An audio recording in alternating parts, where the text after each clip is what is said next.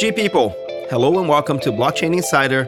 I'm your host, Mauricio Magaldi, and this is episode 202. I'm joined by my fantastic co host, Catherine Gu, head of CBDC and protocols at Visa. How are you doing today, Catherine? Welcome to the show. Thank you, Mauricio. Doing well, doing well. Very excited for this show and uh, can't believe we're the end of the year near Christmas. So, yeah. It's a hot topic nonetheless. It's tokenized deposits. We're going to take a closer look at what they are, how they intersect with CBDCs, how bankers and other financial institutions are thinking about the future of deposits and CBDCs, and more.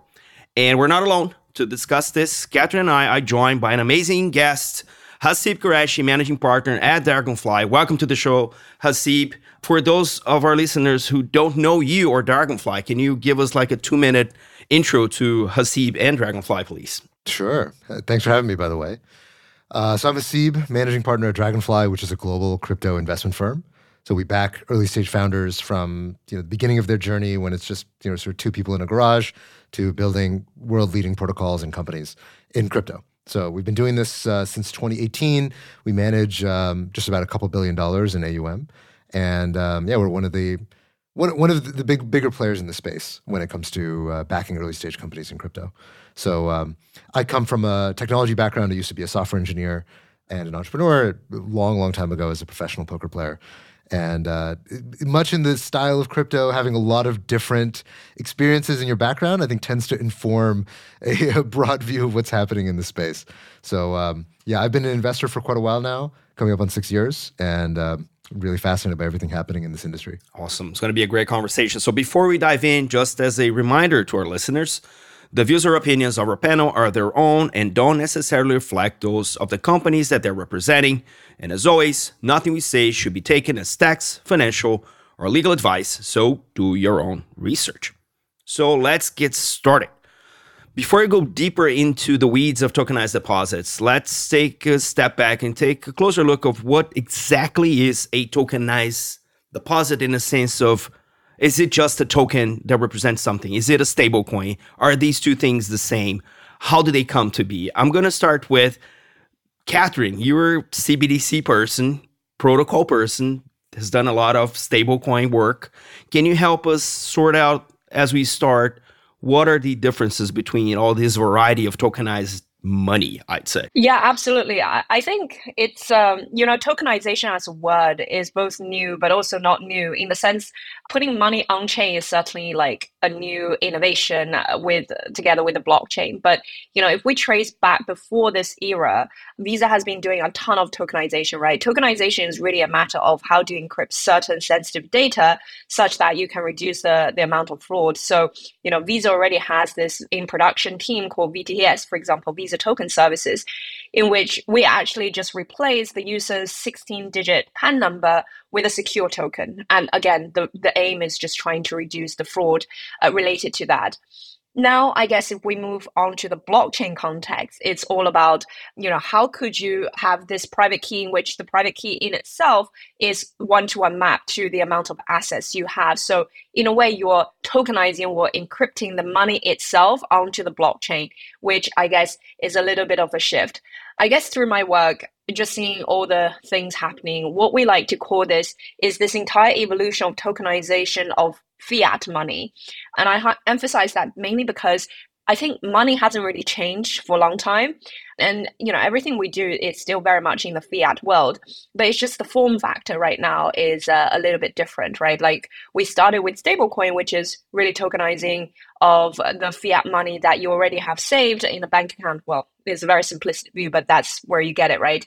And CBDC comes along, which is the tokenization of central bank money and now, as we're looking at what else is out there, uh, I would say that there's a huge chunk of the money supply that is representative of commercial bank liabilities.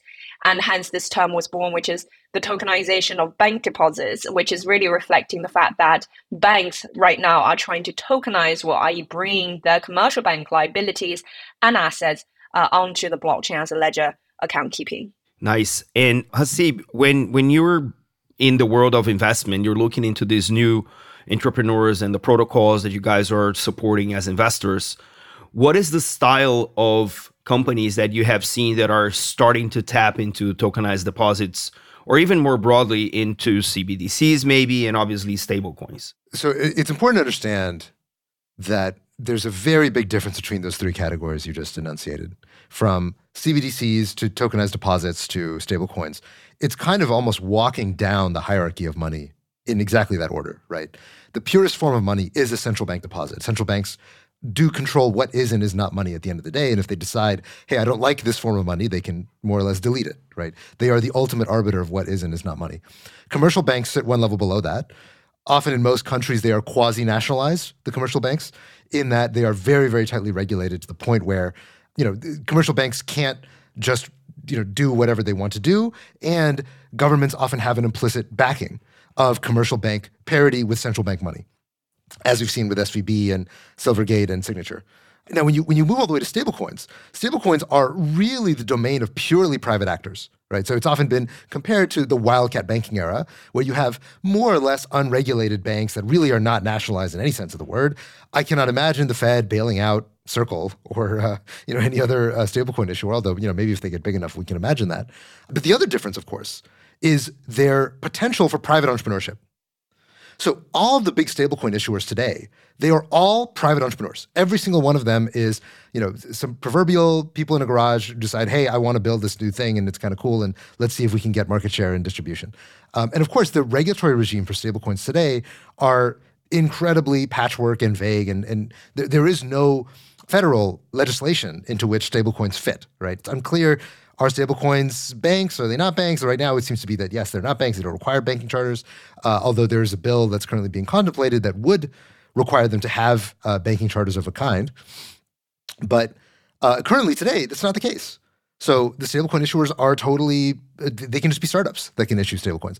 Now, when you talk about startups playing in the game of CBDCs, this is not really so much of a thing. Now, why is this not so much of a thing? It, it's not so much of a thing because, of course, this is this is a service provided by the government. So the kind of companies that can get involved here are basically contracting to the government.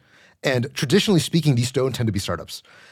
Government contracting has very long sales cycle.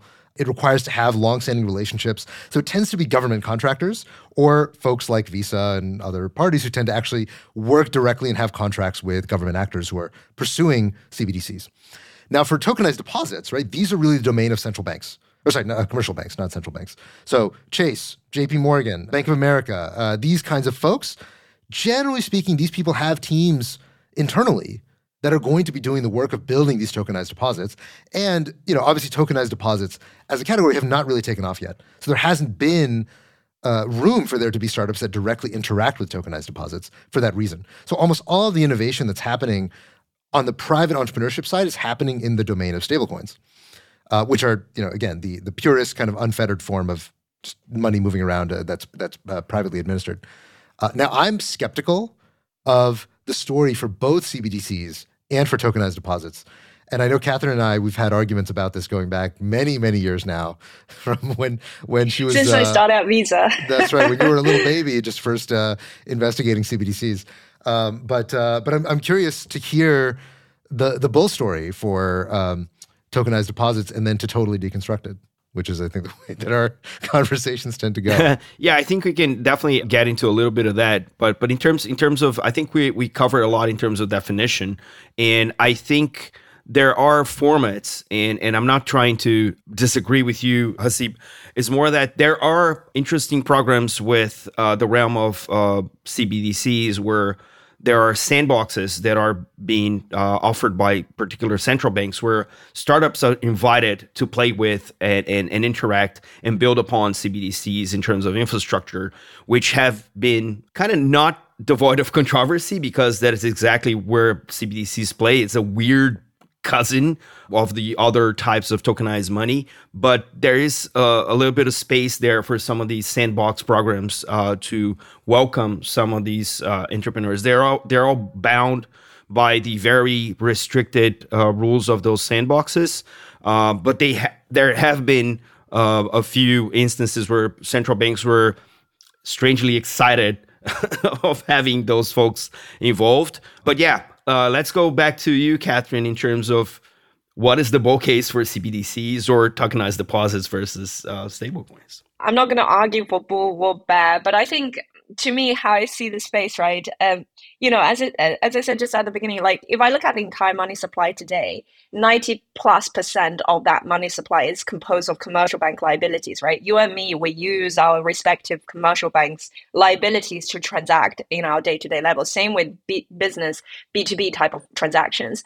Uh, I'm just sort of to a certain extent surprised that not enough of at least pilots and uh, innovation has taken place till more recently, till I would say the last 12 months or so. So I think, regardless, it's definitely worth a try because if anything, if we really believe the future such that you know the blockchain's major use case is in payments, you have to have the financial institutions being a core part of this innovation. I I, I think you know my my reverse sort of uh, argument would just be i don't think crypto alone would be able to take that new wave of innovations. You have to have the mainstream adoption and the mainstream adoption need to come from the financial institution. So actually i'm excited the fact that financial institutions these days are more willing and very open to these sort of blockchain tokenization and efforts. So i, I actually don't know if you um if you guys have seen the news uh, even as recent as last week right? Societe generale they have now just issued this bank stablecoin, and that was in Europe. So this is the first bank euro stablecoin that went live. And to me, that was really interesting as an industry trend because I just feel like now, as we're looking at stablecoin and tokenized deposits, there's more overlaps in terms of, you know, on the one hand, it's the private sector who want to become more regulated un- under this premise of the central bank governance sort of um, structure. On the other hand, you have the financial institutions also moving towards the stablecoin model. So they're really merging more and more. So I wonder, Haseeb, if you, how, how do you interpret these sort of move movers and shakers, whether that's a good thing for the industry as a whole, or you think there could be crowding out effect and such. Let me give a, a zoomed out answer. So, look, I've, I've been in the space now for you know uh, I've been in the space since 2017 full time. And I cannot tell you the number of times that I've been handed a headline that said, oh, such and such bank or such and such thing did a thing on the blockchain. And a year later, I never hear another thing about it. And the, the reason why I tend to discount these kinds of movements is because the kinds of folks who are within banks or within financial institutions who are incentivized to experiment with cool little blockchain projects, they tend to be sort of in the corporate innovation department of the bank and they get, you know, some kind of headline or they get some little reward for doing something, but they are in no way uh, enabled to actually bring this thing to to production scale for a bank, right? The reality is that for most banks, their their primary customer is their regulator. It's not it's not okay how can we make things marginally better for our customers? It's how can we make sure that we don't run afoul of our regulators? And there are no regulators anywhere except maybe in china that are ready for big disruptions to the banking sector. And and, and that's in large part what tokenized deposits would entail right? If you look at so I, i'd be curious again to hear what you think of as the set of advantages from tokenized deposits. But um, if you look at for example 24-7 clearing right? This is something that people often assume it's one of the big things that's advantageous about stablecoins is that they allow 24/7 clearing in addition to many other things. Well, 24/7 clearing was at the center of Silvergate, Signature, and they were they were precisely blamed as being a part of the reason why these banks were unsafe and therefore should not be allowed to continue operating these services. FDIC shut down the two 24 7 clearing networks that Silvergate and, and Signature operated, and also did not allow them to be sold to the new acquirer of the banks under the premise that these things were too dangerous. So, in a way, FDIC, what they were implicitly saying is that no, no, no, no, it's safer for banks to have the same old, okay, no clearing on weekends, you know, no clearing after uh, 8 p.m., blah, blah, blah. They, they, they wanted this to continue. And they saw any change. Now, this is not tokenizing. There's no, there's no blockchain anything. These are just literally moving things around on a database after 8 p.m., right? That was considered to be too dangerous to, to allow to exist. So to me, I don't think the problem is that these things don't live on blockchains. The problem is that there's, I mean, look, I, I don't know the banking world as well as you guys do, but to me, it seems very clear that trying to solve these problems by appealing to blockchains is kind of many, many steps too far. There are many places around the world that already have 24 7 clearing. They've had 24 7 clearing for decades. You don't need blockchains to solve this problem. Um, it's, it's, it's a deeper problem. And I feel like talking about tokenized deposits as the way to solve this problem is a little bit of sleight of hand or misdirection.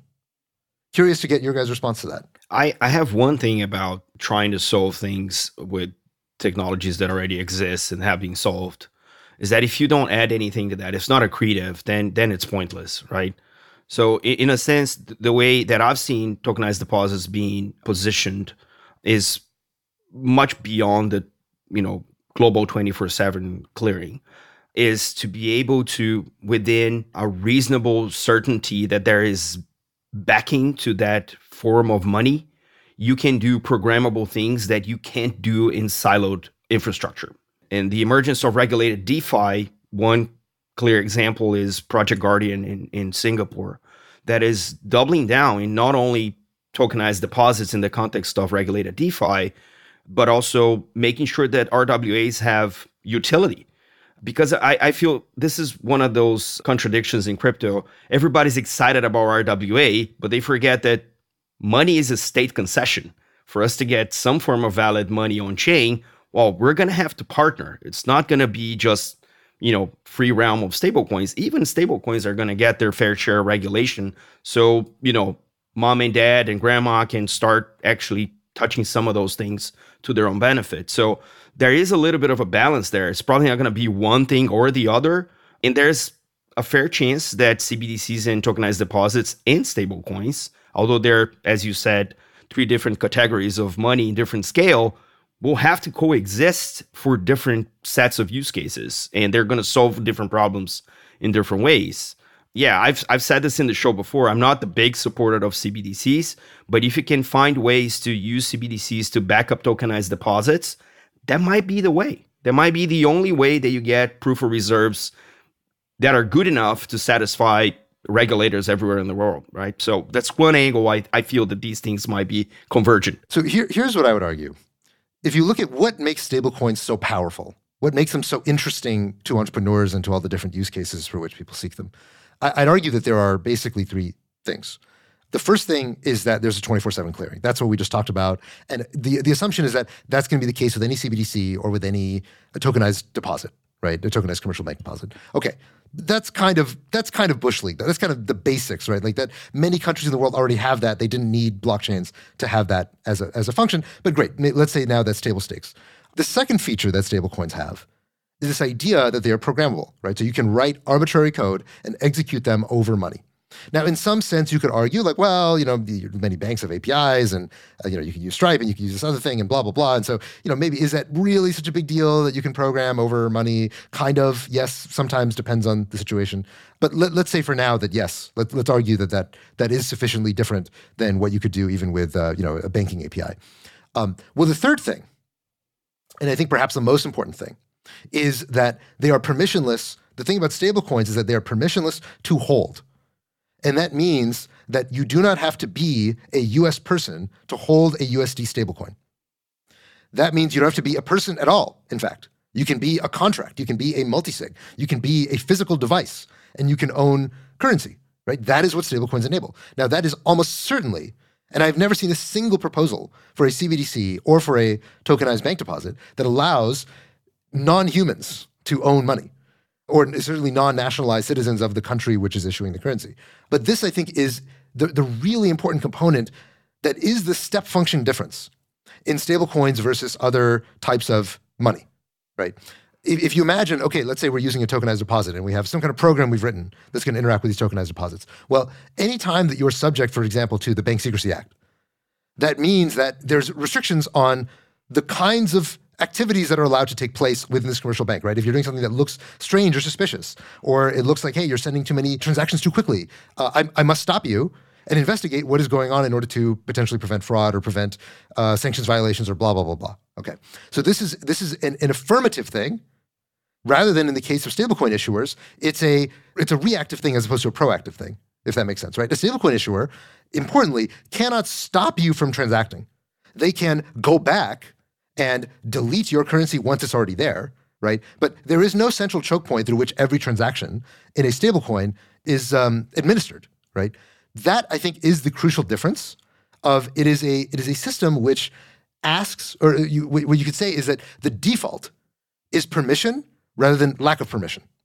And in almost any central bank digital currency that I have seen, and I, I assume this is also true for commercial bank deposits, uh, tokenized deposits, that it would be mo- fundamentally the same. That as an entrepreneur, I cannot assume that this thing is going to let me transact, I have to always build in edge cases and edge cases and edge cases such that my bank might decide, hey, uh, by the way, you're, what you're doing is too weird. We, are not going to allow this right now.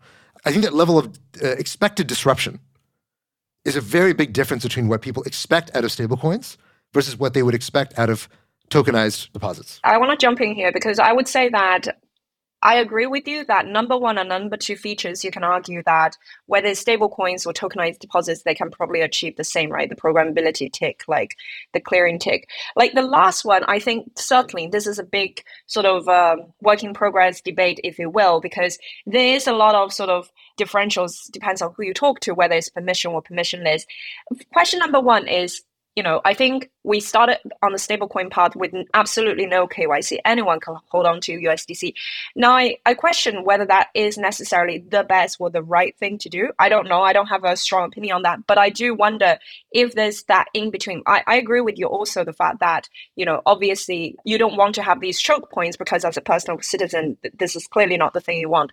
Now, this is a matter of whether technology can somehow find that nice middle ground in between, in the sense like what, for example, as a very good example that we're, what we're trying to figure out is, you know, it tends to be the fact that if you're today, if you're transacting in a banking world, your transaction probably can still go through, but it's retrospectively your bank will come back to you and say, you know, you've done something suspicious. I'm now going to kind of like freeze your account and going to have this elongated period to investigate what's going on. I was just trying to, I mean, this is more thinking aloud, to figure out whether in the future with the technology and with privacy preserving, first, you know, we, we still want to uh, protect that. But second, whether it could be done in real time such that, you know, before I actually send out that transaction, if the bank has a real issue, you should just let the customer and you can have the possibility to block it. But once you do let it out, you should have a sort of a verifiable tick mark, if you will, in a way, in a cryptographic way, such that in the future, this transaction, when it's being viewed by any other banks or by any regulators retrospectively, you should be guaranteed because the guarantee should be on the bank. So I wonder whether that's possible in the future that we go for a more real time sort of monitoring because then you you can somewhat solve for both the lack of complete no KYC, which I don't think is a good thing, but also trying to accommodate these kind of issues. And I think that's like a, the real innovation, right? The private sector should really focus on. Well, one of the things, obviously, that makes crypto so notable is that it's global. It, crypto is used all over the world in, in many different countries outside the US, actually, mostly outside the US. And so I, th- that is another place where I would take issue with you. Even even China, which talks about uh, the ECNY, the Chinese central bank digital currency, one of its stated goals is the internationalization of the RMB. Well, you can't internationalize the RMB if you require every single person who holds it to be a Chinese citizen, right? That's obviously directly at odds. And so I think the, the same thing is, is clearly true now for stablecoins. Stablecoins are growing very quickly. I think even people now in Congress who historically I think have been, you know, largely resting on the laurels of dollar dominance are now increasingly getting nervous that they see calls from other countries to try to reduce their reliance on the dollar. And the idea that you want the dollar to be the dominant reserve currency of the world, even for people who are not in the domain of the dollar uh, or the US legal system, to me that seems that seems obvious that you that you do want that. You want the widest possible tent for people to be using money and in, in the 21st century, people are going to use digital money. They're not going to use cash, right? It's just it's just not the case that we're going to be exporting little green pieces of paper to everywhere in the world, and that's how countries are going to dollarize. No, no, they're, they're, they're going to use digital forms of money. And so if they're not going to use dollars, what are they going to use instead? Um, I think that there is clearly going to be a competition for who is going to be the world's cash reserve.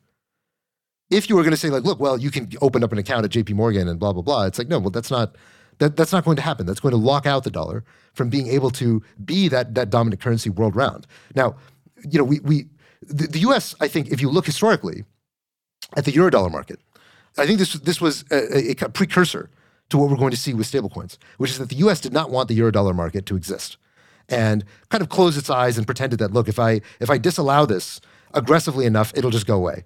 And the answer is that, of course not. Of course it won't go away. The world wants you know, the, the world is going to find a way to get access to dollars one way or another. They will.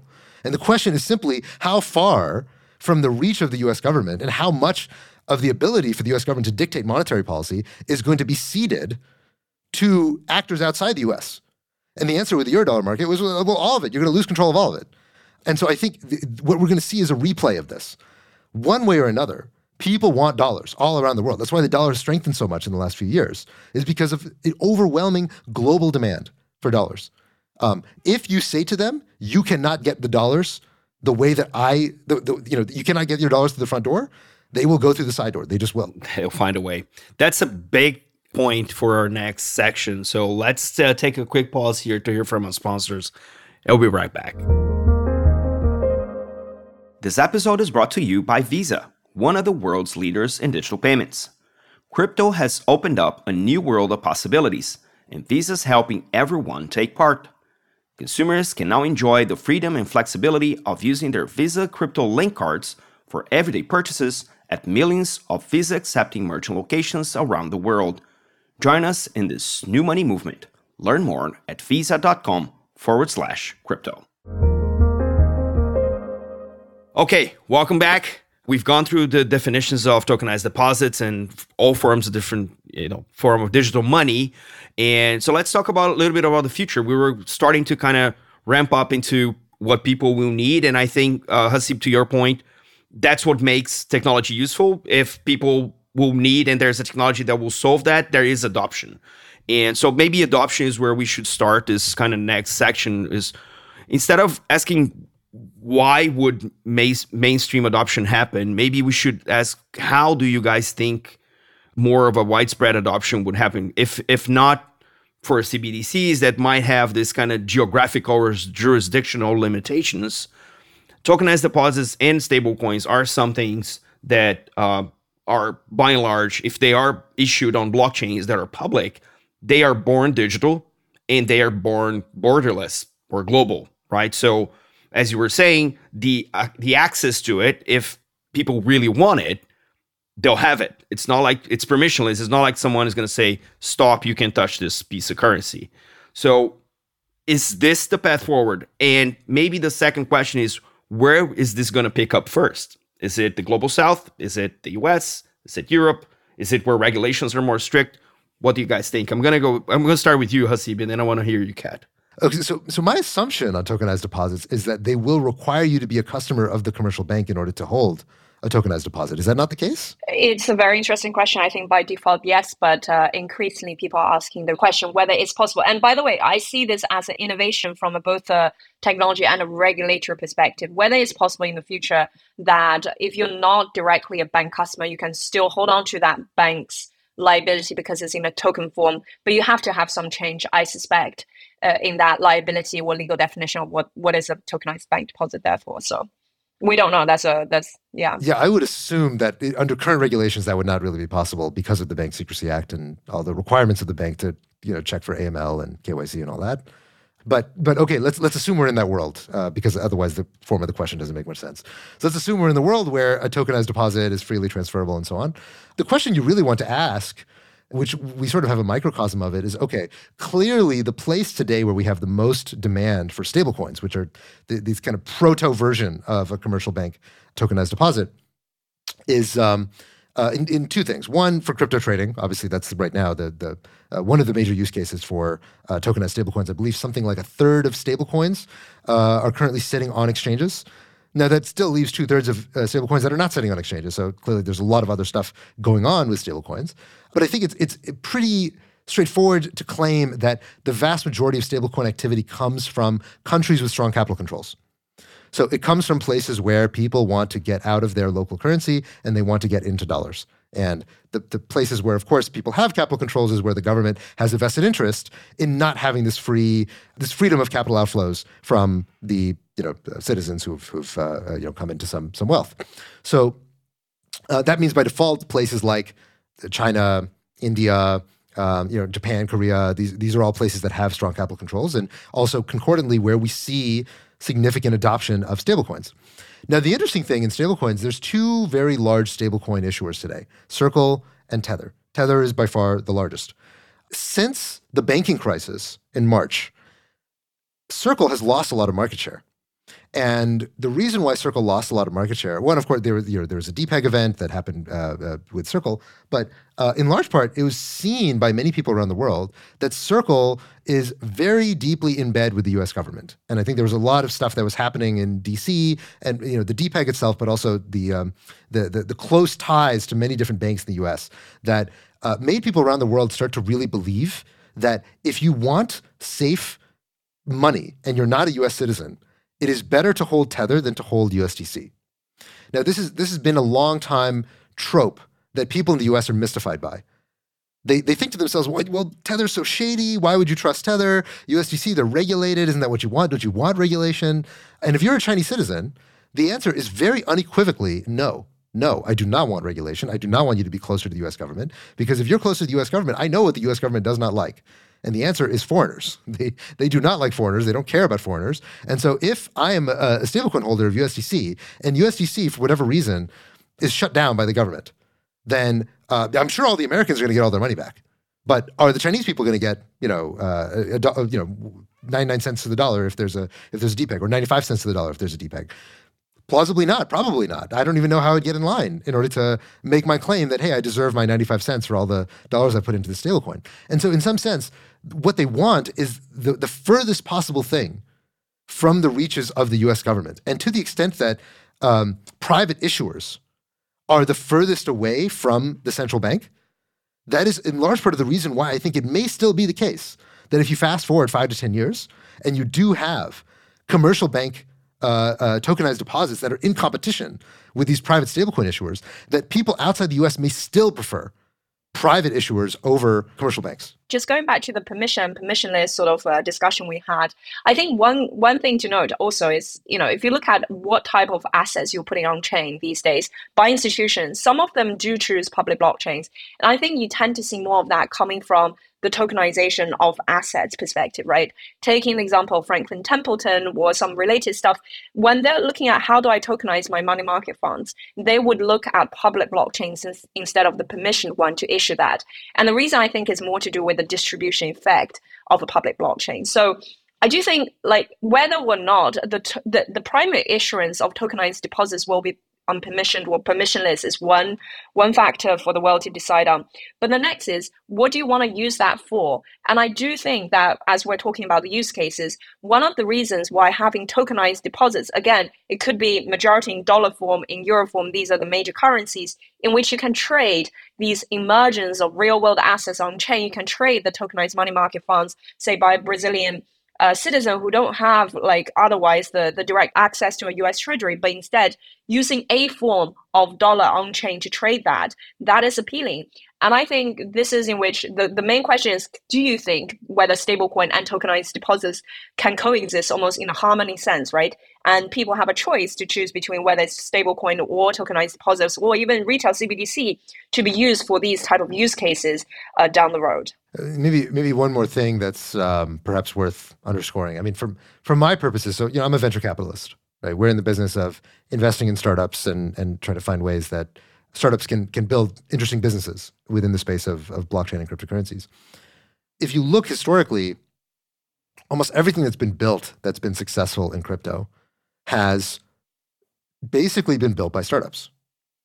If you look at Coinbase, if you look at Circle, if you look at even Tether, all these things, Ethereum, Compound, every single thing that one can think of as a real big success in the crypto space has been a startup.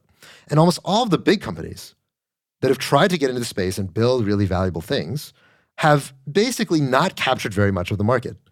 So, you know, Facebook tried to build the cryptocurrency, obviously didn't go anywhere. You had, you know, JP Morgan launching uh, Quorum. You had, uh, you know, many, many large organizations have tried to kind of stake their claim in this space, and they've and they've done work. They've done important work, um, but they've captured very little of the overall gains that have been made in this market.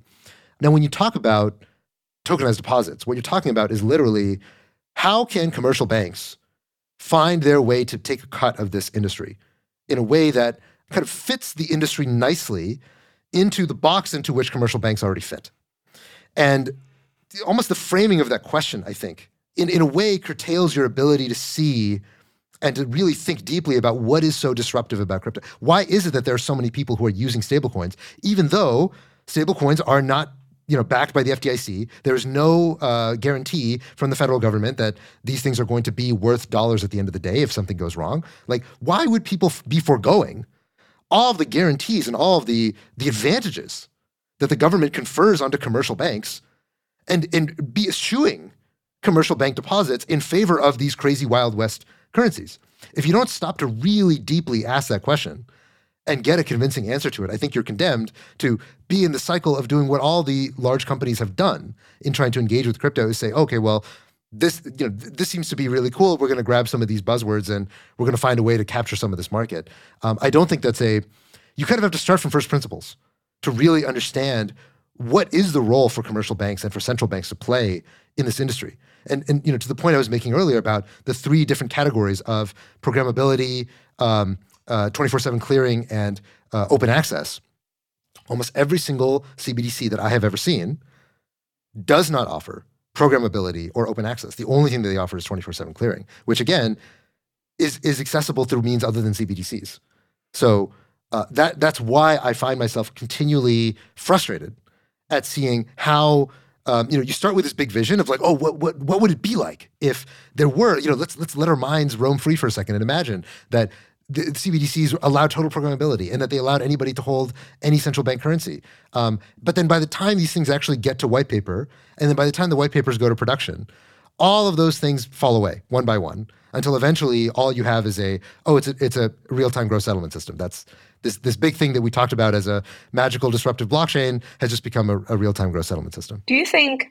In your ideal eventuality, what would that look like? In a sense, if if in your opinion that it's not advisable, let's say, for central bank to play this active role, what role should the central bank and commercial banks play in that future future?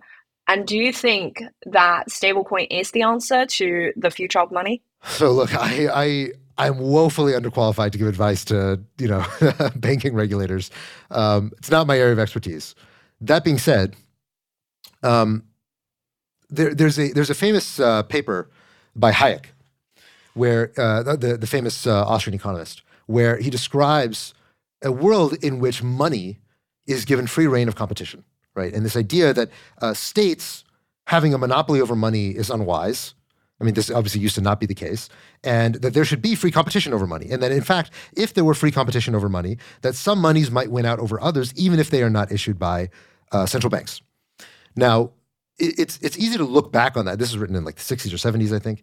It's easy to look back on that and say, well, you know, I don't know. It seems a bit Pollyanna-ish to imagine that there are just going to be randos or, or companies that are going to issue their own currencies, and that this is going to be not backed by central bank money, and that uh, people are going to want this, uh, and that it's going to win in competition with currencies. Clearly, that's not the case, right? In, in, in a very narrow sense, things that are issued by non-state actors acting as the basis of currency has not worked.